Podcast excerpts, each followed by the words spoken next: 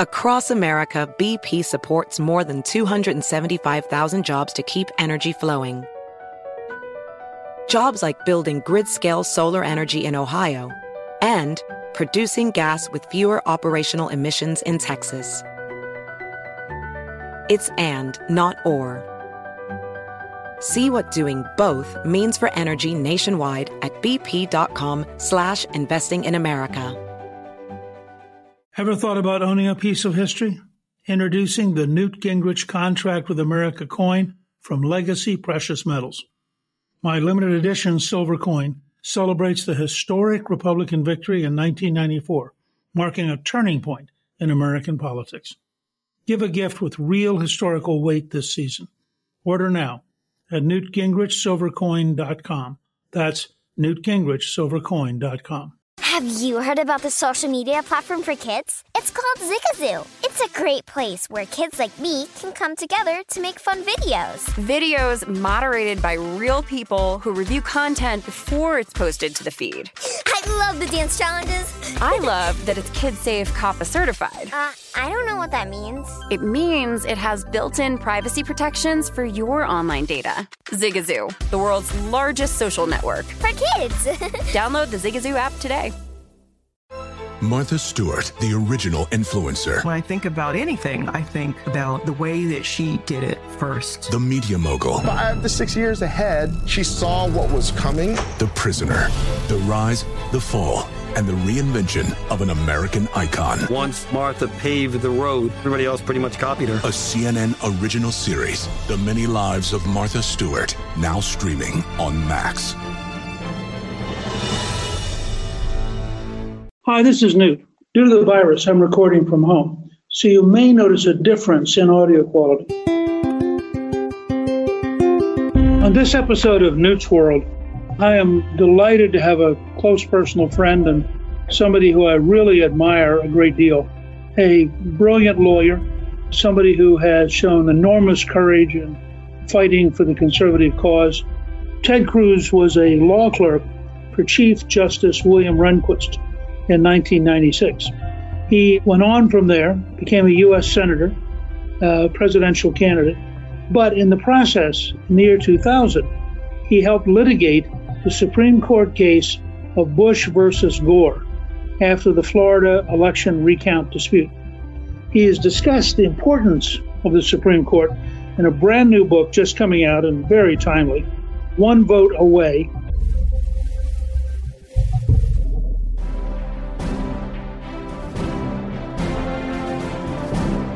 I can't imagine a more timely conversation, both in terms of the upcoming election and in terms of the president having nominated someone to be on the Supreme Court. So, Senator Cruz, first, let me just say thank you. I know how busy your schedule is, and I am delighted that you would take some time to talk about your new book and about the whole issue of the Supreme Court and where we are today. Well, Newt, thanks for having me on. It's great to be with you, and there's certainly a great deal of happening right now concerning, obviously, the Supreme Court and the vacancy that we're right in the midst of considering. Given everything you do, and how busy you are, what led you to decide that writing this book was that important? Well, I think it underscores the enormous stakes of this election. I wrote the book this spring and summer while most of the country was on COVID lockdown. And so I was working from home. And in terms of what is at stake on November 3rd, I don't know that there is anything more important than the U.S. Supreme Court. Before I was in the Senate, I was a Supreme Court litigator. I represented the state of Texas before the Supreme Court. I represented big companies, private companies, and bet the company litigation before the Supreme Court. And the way the book is structured, each chapter focuses on a different constitutional liberty. So there's a chapter on free speech. There's a chapter on religious liberty. There's a chapter on the Second Amendment. There's a chapter on U.S. sovereignty. There's a chapter on democracy and elections and telling the inside story of Bush versus Gore. With all the chapters, what I try to do is really tell war stories from litigating the major landmark cases on each of those issues. And I was blessed to have litigated a lot of the biggest cases on those areas. And so I try to bring the reader inside to understand how the court operates, who are the players, what's going on, what actually led to these major landmark cases. And it's designed also where you don't have to be a lawyer, you don't have to be an expert in any of this, but it's designed to be interesting and accessible and help you really understand what's at stake in this confirmation battle for Judge Barrett and what's at stake for the Supreme Court going forward. In your own experience, when you were there in one of the most important cases in modern times, in the Gore versus Bush showdown, what is your takeaway from that experience, both in terms of the process of systematic litigation going up through the court system to the Supreme Court, and also on the issues that were at stake? I remember at the time, it just seemed like it was an enormously contentious moment. So it was, and it was utter chaos. In November of 2000, I was a young lawyer. I was working on the George W. Bush campaign. So I was down in Austin, Texas. That's actually where Heidi and I met. I met my wife on the campaign. She was also down there as part of the campaign staff. And I still remember election night where we were standing out in the street on Congress Avenue at four in the morning with light rain drizzling down, where Don Evans, the chairman of the campaign, came out and said, It looks like we're not going to have a decision tonight. It is uncertain. And shortly thereafter, I got on a plane, flew to Tallahassee, and was in Tallahassee for the entire recount litigation. And it started with one lawsuit, but it ended up with multiple lawsuits where George W. Bush had won on election night. The count on election night showed that he won, which meant he won the presidency. The whole race had come down to Florida. The Democrats came in with an army of lawyers and brought multiple cases trying to force recount after recount after recount, trying to throw out votes that were favorable to Bush so that Gore would win.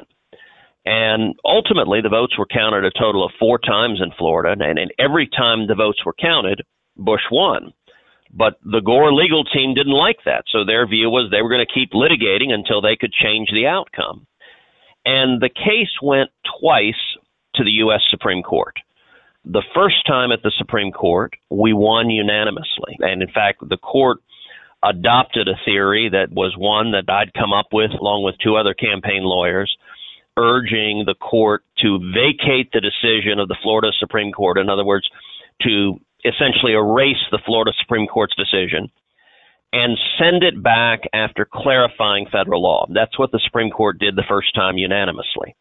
The second time it went back to the court, we ended up prevailing seven to two that the court concluded that what was happening in Florida violated the equal protection clause of the Constitution. But then the court divided 5 4, just one vote away, on the remedy. And the court ultimately, after 36 days of chaos, said enough is enough. It's over. The votes have been counted. They've been counted four times. Every time Bush has won, George W. Bush is the winner. That ended the matter and gave us a clear winner. Now, the obvious importance of all of that, Newt, this time around is I think the odds are exceedingly high that we're going to see litigation, and maybe not just in one state like we did in Florida. I think if Joe Biden loses, he has already explicitly said that he intends to challenge the legitimacy of this election, and I could easily see Biden filing litigation in five different states simultaneously. That's what makes the timing of the confirmation of Judge Barrett so important. What I believe we will do is that the Senate should confirm Judge Barrett before Election Day so that we have a full complement of nine justices on the court. Because otherwise, if there are just eight justices on the court and there is litigation over the election, the court could easily divide 4 4. And a court that is divided 4 4 has no legal authority to decide anything. So we could see weeks or months of chaos and uncertainty and a constitutional crisis. And I think that's really the most compelling reason to act and act swiftly. And I believe that's what the Senate's going to do. Let me carry you back for a minute because for a lot of folks who weren't there, and a lot of younger people who may have never even thought about it. Could you just take a minute and describe what had actually happened in Palm Beach County that led to this whole total mess? Well, sure, and I'll take it even a little bit earlier than that, which is on election night, we're all gathered and everyone's watching the TV to see election results. And initially the networks all called Florida for Al Gore. And so they said, Al Gore has won the state of Florida. And, we were crestfallen because the math was pretty clear that if we lost Florida, it was very hard to get to 270 electoral votes, which is what's needed to win. Amazingly enough, the networks called Florida while the polls were still open. People were still voting in the panhandle, and the panhandle tends to be the most conservative part of Florida. But the networks had called it for Gore anyway, which no doubt had a real effect discouraging some of George W. Bush's voters from coming out. Then, as time went on and the counting went on in Florida, they began to realize that what they had said was wrong. And so one network after another rescinded the call and said, okay, we had called Florida for Gore. It turns out we were wrong. It's now too close to call. And we cheered at the campaign, everyone watching that. That went on for several hours. And then late in the evening, the networks reversed their call and they said, we can now call the winner of Florida is George W. Bush. And with Florida, George W. Bush has won the presidency. And so that was late on the night of election night. When that happened, Al Gore picked up the phone and called Bush and conceded. And he conceded on the phone, and then he was driving to give his concession speech. And his team called him and said, Well, wait, the margin may be a little bit closer than we thought. And so Gore called Bush back and retracted his concession.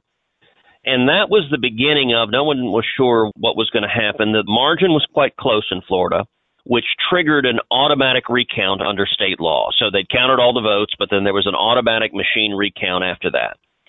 The next day, Josh Bolten, who was the policy director, who was my boss on the campaign, he later became the White House chief of staff. Josh asked me, Ted, get on an airplane, fly to Florida, be in Tallahassee. And so I sat down with Ben Ginsberg. Ben was our outside counsel, and I still remember I was 29 years old, and I was sitting in a conference room with the band. We had a yellow pad of paper, and we started assembling our legal team. And it was literally, it was like a field of dreams moment. If you call them, they will come. And so we went through and said, all right, who do we want? And one of the first people I called was my old boss, Mike Carvin. Mike is one of the top Supreme Court litigators in the country. I remember Mike was at a wedding in Seattle. I got him on his cell phone. I said, Mike, we need you here now.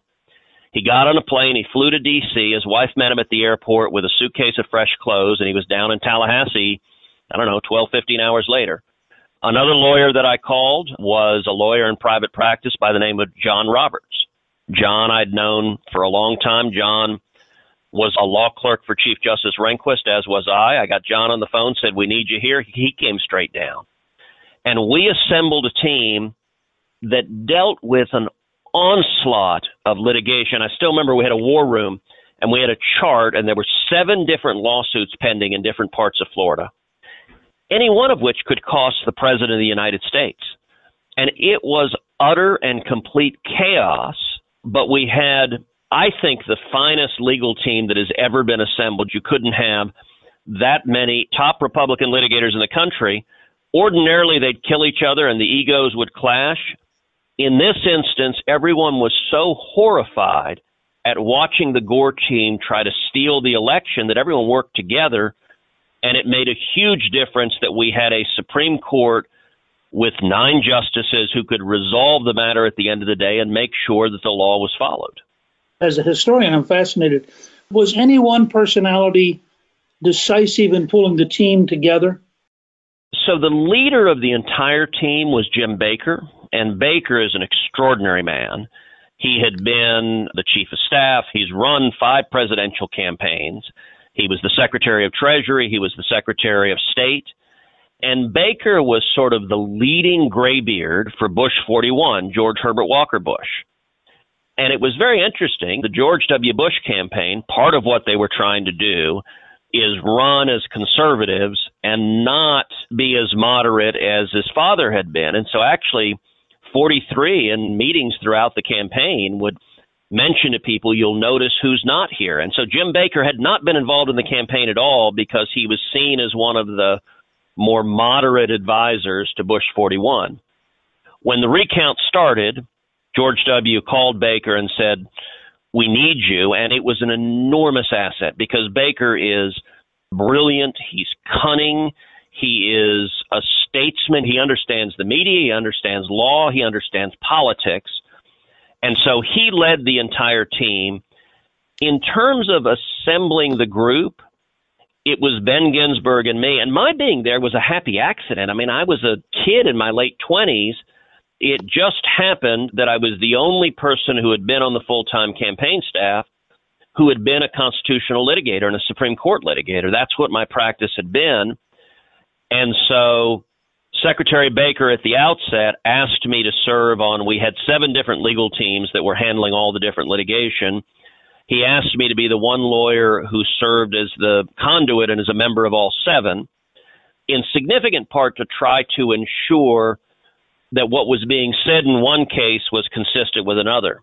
And I'll tell you, Newt, my favorite story from that entire battle was the night that the Supreme Court decision came down. It was about 10 o'clock at night, and I got a call on my cell phone from the clerk of the Supreme Court office. And the clerk said, Okay, we have a decision. Do you want us to fax it to you? And so that says something about the timing. We still used fax machines. And so I said, Sure. I gave her the fax number. And they faxed the decision over, and I picked up the decision and I carried it into Jim Baker's office. And you may remember that night. It was a surreal night because the opinion was about 30 pages long and it was convoluted and it wasn't clear what it said. And so Baker looks at me and goes, Well, what does it say? And so I'm sitting there reading it, trying to read it quickly. He is standing basically looking over my shoulder in this small office.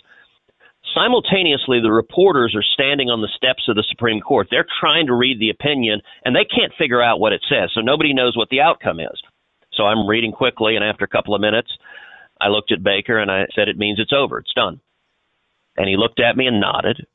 And he reached over, he picked up the phone, he called then Governor Bush at his ranch in Crawford. George W. Bush picked up the phone, and Baker said, Well, Mr. President, how does it feel?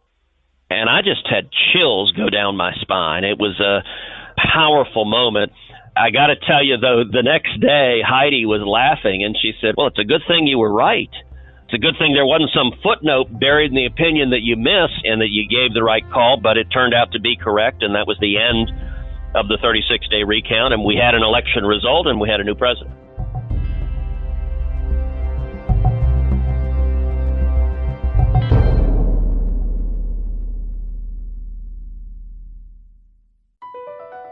BP added more than $70 billion to the U.S. economy in 2022 by making investments from coast to coast. Investments like building charging hubs for fleets of electric buses in California and starting up new infrastructure in the Gulf of Mexico. It's and, not or. See what doing both means for energy nationwide at bp.com slash investing in America. Throughout history, there are clear moments that define our nation's path, and now you can own a piece of that history. I am thrilled to announce the Newt Gingrich Contract with America coin from Legacy Precious Metals. My limited edition, one ounce silver coin commemorates the historic victory in 1994 when the Republican Party, under my leadership, took control of Congress. The Newt Gingrich Contract with America coin also symbolizes the transformative political platform that led to landmark achievements like the overhaul of the welfare system and the Balanced Budget Act. This holiday season, give the gift of history. The Newt Gingrich Contract with America coin is more than an investment, it's a tribute to honest government and to America. Available to order right now by calling 866 484 4043. That's 866 484 4043 or order online at newtgingrichsilvercoin.com. That's newtgingrichsilvercoin.com. CNN Underscored's Guide to Sleep has tons of recommendations for products that can help you get the best night's sleep ever. All right, let's face it, most of us have had trouble falling or staying asleep at some point, and there are a lot of products and hacks claiming to be the solution to our sleepless nights. That's why the CNN Underscored team spend hundreds of hours testing products to find the ones that can make a huge difference in the quality of your slumber. Visit underscore.com now for our ultimate guide to getting better sleep. Welcome to 500 Greatest Songs, a podcast based on Rolling Stone's hugely popular, influential, and sometimes controversial list. I'm Brittany Spanos. And I'm Rob Sheffield. We're here to shed light on the greatest songs ever made and discover what makes them so great. From classics like Fleetwood Mac's Dreams to the Ronettes' Be My Baby, and modern day classics like The Killers' Mr. Brightside. Listen to Rolling Stone's 500 Greatest Songs on the iHeartRadio app, Apple Podcasts, or wherever you get your podcasts.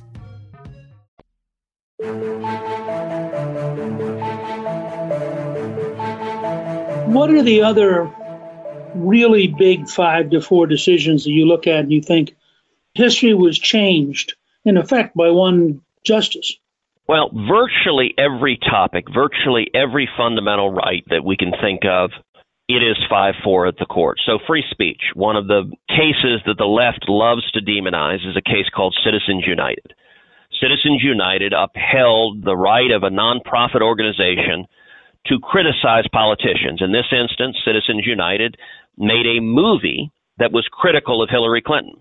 And the Obama administration came in and wanted to fine Citizens United for daring to criticize Hillary Clinton. And the case went to the Supreme Court, and 5 4, by just a single vote, the court concluded that you have a First Amendment right to make a movie critical of a politician and that the government can't fine you for doing it. At the oral argument, the Obama Justice Department was asked, Justice Alito explicitly asked the Obama DOJ, under your theory of the case, could the government ban books, make it illegal to publish a book that is critical of a politician? And the Obama Justice Department argued, yes, that's what we're arguing.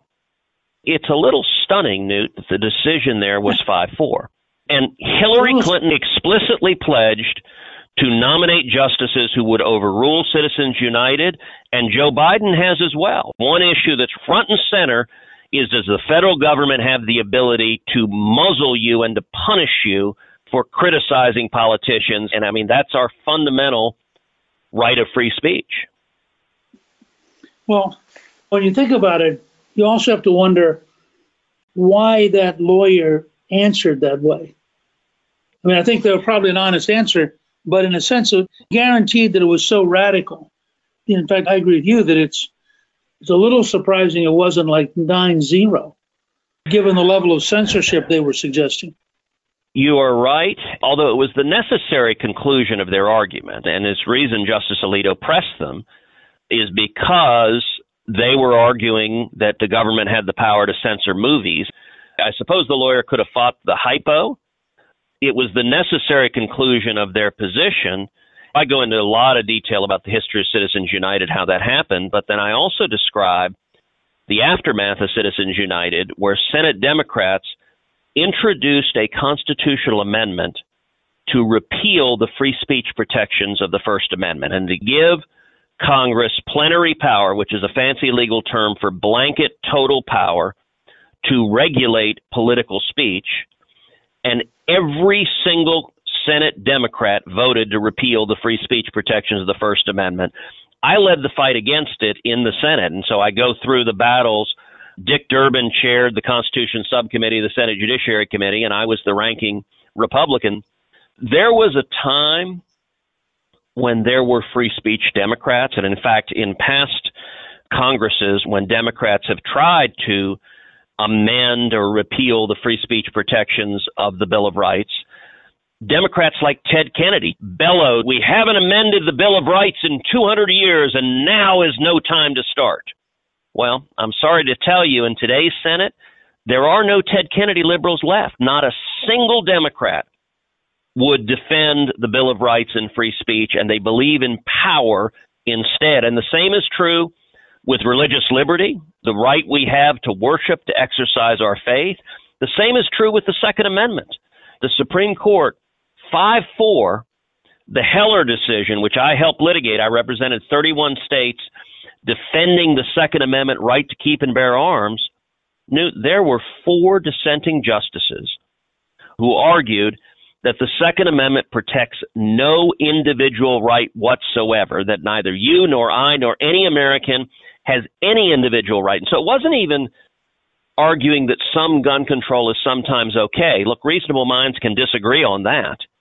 Their position was much more brazen and radical. It was that the Second Amendment is essentially erased from the Bill of Rights and government can make it illegal for you or me or any American to possess any firearm whatsoever. That's a radical position, and we're one vote away from it at the court. Don't you find, in that sense, that the entire process of governors and county commissioners and mayors basically eliminating the Constitution during the period of shutdown. It's an astonishing repudiation of the core protections of the United States. It really is, and it's a loss. I mean, there was a time, the 60s and 70s, and even 80s and 90s, where you had Democrats who were civil libertarians, who actually believed in protecting liberties, religious liberty. The Religious Freedom Restoration Act, which protects the religious liberty of all of us, that passed the Senate and the House virtually unanimously. Virtually every Republican, virtually every Democrat voted for it. Chuck Schumer voted for it. Joe Biden voted for it. Was signed into law by Bill Clinton. So it used to be that Republicans, Democrats, we would disagree on, say, marginal tax rates. Okay, fine, we can have an argument about that. But when it came to let's protect the religious liberties of Americans, that was bipartisan. It isn't anymore. And I recount in the book the aftermath of the Supreme Court's decision in the Hobby Lobby case, which was protecting the right of Christian companies, Christian employers, not to be forced to violate their faith and to pay for abortion inducing drugs and others. Hobby Lobby was 5 4. There were four justices that were willing to say, we're going to force them to comply. We're going to force the Little Sisters of the Poor, which I talk about at length in the book, a Catholic convent of nuns that the Obama administration was litigating to punish them and force them to pay for abortion inducing drugs and others. And sadly, Senate Democrats took up legislation to gut RFRA, to gut the Religious Freedom Restoration Act, which had passed in the 1990s virtually unanimously. Every single Senate Democrat voted to gut the legislation because there's not a single one of them, not one, who will defend religious liberty anymore. I mean, it's really an astonishing shift in the whole nature of America, don't you think? It is. And when I was fighting against their efforts to gut RFRA, I gave a speech on the Senate floor and I had behind me a poster with a quote from John F. Kennedy that said, I will not stand with a person who will not protect my religious liberty. And I called out, are, are there no John F. Kennedy Democrats left? And sadly, there are not. It shows how radicalized today's Washington Democrats have become, that they are the party of Bernie Sanders and Elizabeth Warren and AOC.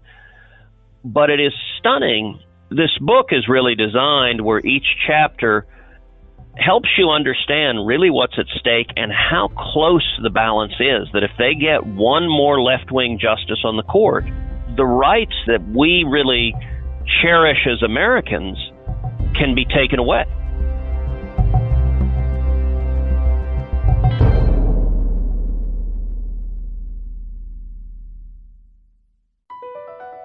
BP added more than $70 billion to the U.S. economy in 2022 by making investments from coast to coast. Investments like building charging hubs for fleets of electric buses in California and starting up new infrastructure in the Gulf of Mexico. It's and, not or. See what doing both means for energy nationwide at bp.com slash investing in America. Throughout history, there are clear moments that define our nation's path, and now you can own a piece of that history. I am thrilled to announce the Newt Gingrich Contract with America coin from Legacy Precious Metals. My limited edition, one ounce silver coin commemorates the historic victory in 1994 when the Republican Party, under my leadership, took control of Congress. The Newt Gingrich Contract with America coin also symbolizes the transformative political platform that led to landmark achievements like the overhaul of the welfare system and the Balanced Budget Act. This holiday season, give the gift of history. The Newt Gingrich Contract with America coin is more than an investment, it's a tribute to honest government and to America. Available to order right now by calling 866 484 4043. That's 866 484 4043. Or order online at newtgingrichsilvercoin.com. That's newtgingrichsilvercoin.com. Martha Stewart, the original influencer. When I think about anything, I think about the way that she did it first. The media mogul. Five to six years ahead, she saw what was coming. The prisoner. The rise, the fall, and the reinvention of an American icon. Once Martha paved the road, everybody else pretty much copied her. A CNN original series, The Many Lives of Martha Stewart, now streaming on Max. Welcome to 500 Greatest Songs, a podcast based on Rolling Stone's hugely popular, influential, and sometimes controversial list. I'm Brittany Spanos. And I'm Rob Sheffield. We're here to shed light on the greatest songs ever made and discover what makes them so great. From classics like Fleetwood Mac's Dreams to the Ronettes' Be My Baby, and modern day classics like The Killer's Mr. Brightside. Listen to Rolling Stone's 500 Greatest Songs on the iHeartRadio app, Apple Podcasts, or wherever you get your podcasts.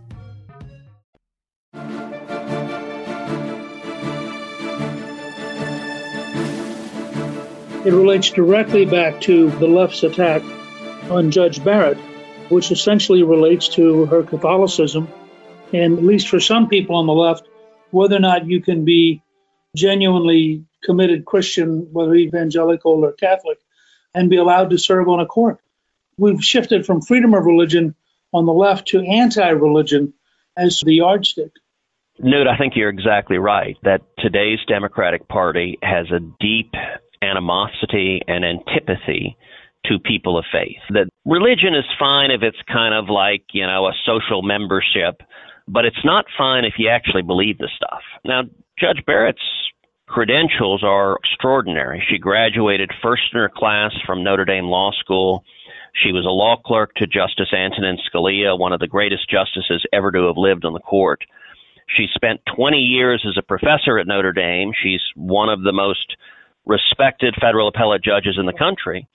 But I still remember well in the Senate Judiciary Committee the confirmation hearing for her to become a federal appellate judge, where we saw Democrat after Democrat target her for her faith. Dick Durbin asked her if she was a quote Orthodox Catholic, which I'm not quite sure what that's supposed to mean, I guess, as opposed to a heretic. Orthodox is an odd modifier there.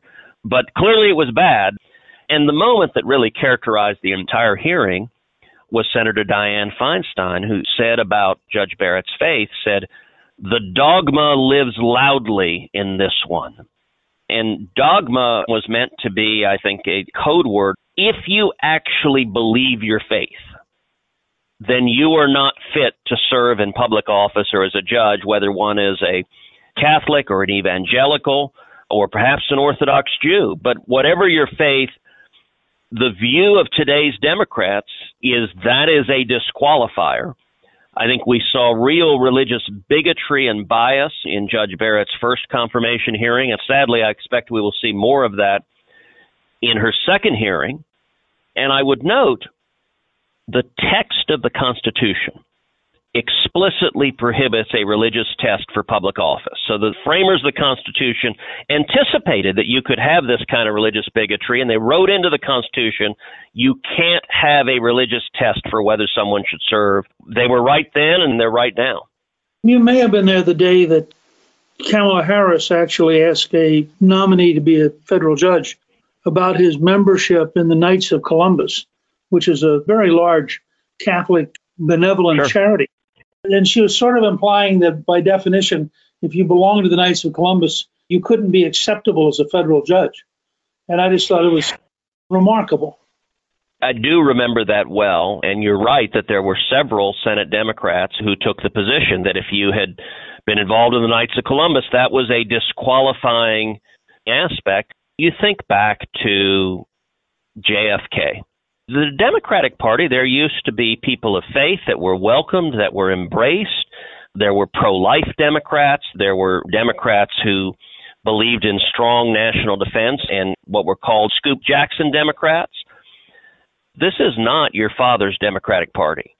Today's Democratic Party, anyone who is conservative or moderate or anything other than far left is driven out. We're seeing them primarying from the socialist and radical left anyone who doesn't agree with them. The head of the DNC, the Democratic National Committee, said there is no place for anyone pro life in the Democratic Party. And I can imagine an awful lot of folks, particularly up and down the Midwest, observant Catholics, who were John F. Kennedy Democrats, who are being told, get the hell out of our party. I can tell you on the Republican side, we certainly welcome them with open arms. And I think you're seeing a lot of people who had been FDR Democrats and JFK Democrats who are becoming Republicans because the Democratic Party has been so radicalized on so many issues. Let me ask you one other last big question that's very relevant right now. There's been a great deal of, I think, mischaracterization of whether or not you can nominate and confirm a justice in an election year. I know you're an expert in this and you've studied it. Could you just comment for a minute about the whole history of people being nominated to the Supreme Court and what made 2016 different than 2020, but in the context of actual precedent? I'm happy to, and they're very different circumstances. First of all, the question of what to do with a Supreme Court vacancy during a presidential election year is not a new question. It turns out that it's come up frequently in the history of our country. It has come up a total of 29 times. So 29 times presidents have had vacancies during presidential elections years on the Supreme Court. And we know what presidents do. Presidents have nominated someone to fill that vacancy all 29 times, 100% of the time. So whether one is a Democrat or Republican, it is absolutely clear that presidents, when faced with a vacancy in a presidential election year, put forth a nominee. Now, what does the Senate do with it? And again, here the history and precedent is clear. 19 of those times, the president and the Senate have been of the same party. Of those 19, the Senate has confirmed 17 of those justices. So the precedent is if the president and senator of the same party, the nominee is confirmed, assuming they're qualified. On the other hand, 10 of those instances, the president and the Senate have been of a different party. That happened in 2016 when Barack Obama nominated Merrick Garland and the Senate was in Republican control. Of those 10 times when the president and Senate have been of different parties, the Senate has confirmed two of those nominees. And so the overwhelming history and precedent is that the Senate generally does not confirm a nominee to the Supreme Court for a vacancy that happened in a presidential election year if they are of different parties. And Newt, that distinction is far more than just a partisan matter. The reason that that history and precedent makes sense, especially now, is that the kind of judge or justice that will be nominated or confirmed has become a central issue in elections. It was a major issue between Donald Trump and Hillary Clinton as to the kinds of justices they would confirm. My new book, One Vote Away, the book opens with the day in February of 2016 when Justice Scalia passed away. And I was in South Carolina. I was actually with my debate prep team. We had a debate that evening. We were in the middle of the presidential primaries, and we had the South Carolina debate that evening. And I got a phone call from the sheriff in West Texas who had found Scalia's body. And this was before the news was public. The sheriff called both me and called John Cornyn, the other senator from Texas, to let us know Justice Scalia was dead. So we spent a couple of hours actually brainstorming about okay, what are we going to do? And I put out a statement within minutes of the news breaking publicly. I put out a statement then saying under no circumstances should the Senate take up any nominee. Instead, the American people should decide. Why? Because we had a Republican majority in the Senate that the American people had elected in 2014. They went on to reelect in 2016 and to grow the Republican majority in 2018. And we had promised the voters that we would stop liberal judicial activists from going to the bench and that we would fight to confirm principled constitutionalists. That's what Donald Trump promised to do. It was the biggest reason I voted for Trump over Hillary Clinton is because he promised to nominate justices in the mold of Scalia and Thomas. And it was, I think, a major reason he won. And so when the president nominated Judge Barrett, he was honoring his promise to the American people. He was keeping his word.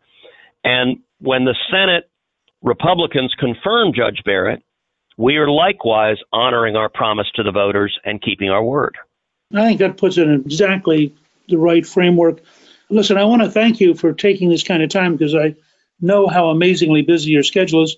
I want to encourage everybody who's listening to this, if you go to our show page, there will be a link so you can get a copy of Senator Cruz's brand new book, One Vote Away. I think you'll find fascinating, as you could tell just from the personal eyewitness stories that Senator Cruz had here. He's been in a number of amazing rooms. He writes about them. He's a remarkably articulate and courageous guy and has an enormous future in helping shape America. So thank you for taking time out of your busy schedule. Thank you, Newt, my friend, and thank you every day for the powerful voice for liberty and careful thought and analysis and truth that you provide each and every day. Thank you to my guest, Senator Ted Cruz. You can access his new book, One Vote Away, on our show page at newtsworld.com. Newt's World is produced by Gingrich 360 and iHeartMedia. Our executive producer is Debbie Myers. Our producer is Garnsey Sloan. And our researcher is Rachel Peterson. The artwork for the show was created by Steve Penley. Special thanks to the team at Gingrich 360. Please email me with your questions at gingrich360.com slash questions. I'll answer a selection of questions in future episodes. If you've been enjoying Newt's World, I hope you'll go to Apple Podcast and both rate us with five stars and give us a review so others can learn what it's all about. On the next episode of Newt's World, as part of our Election 2020 series, I'll give you my take on the first presidential debate between President Donald Trump and Vice President Joe Biden. I'm Newt Gingrich. This is Newt's World.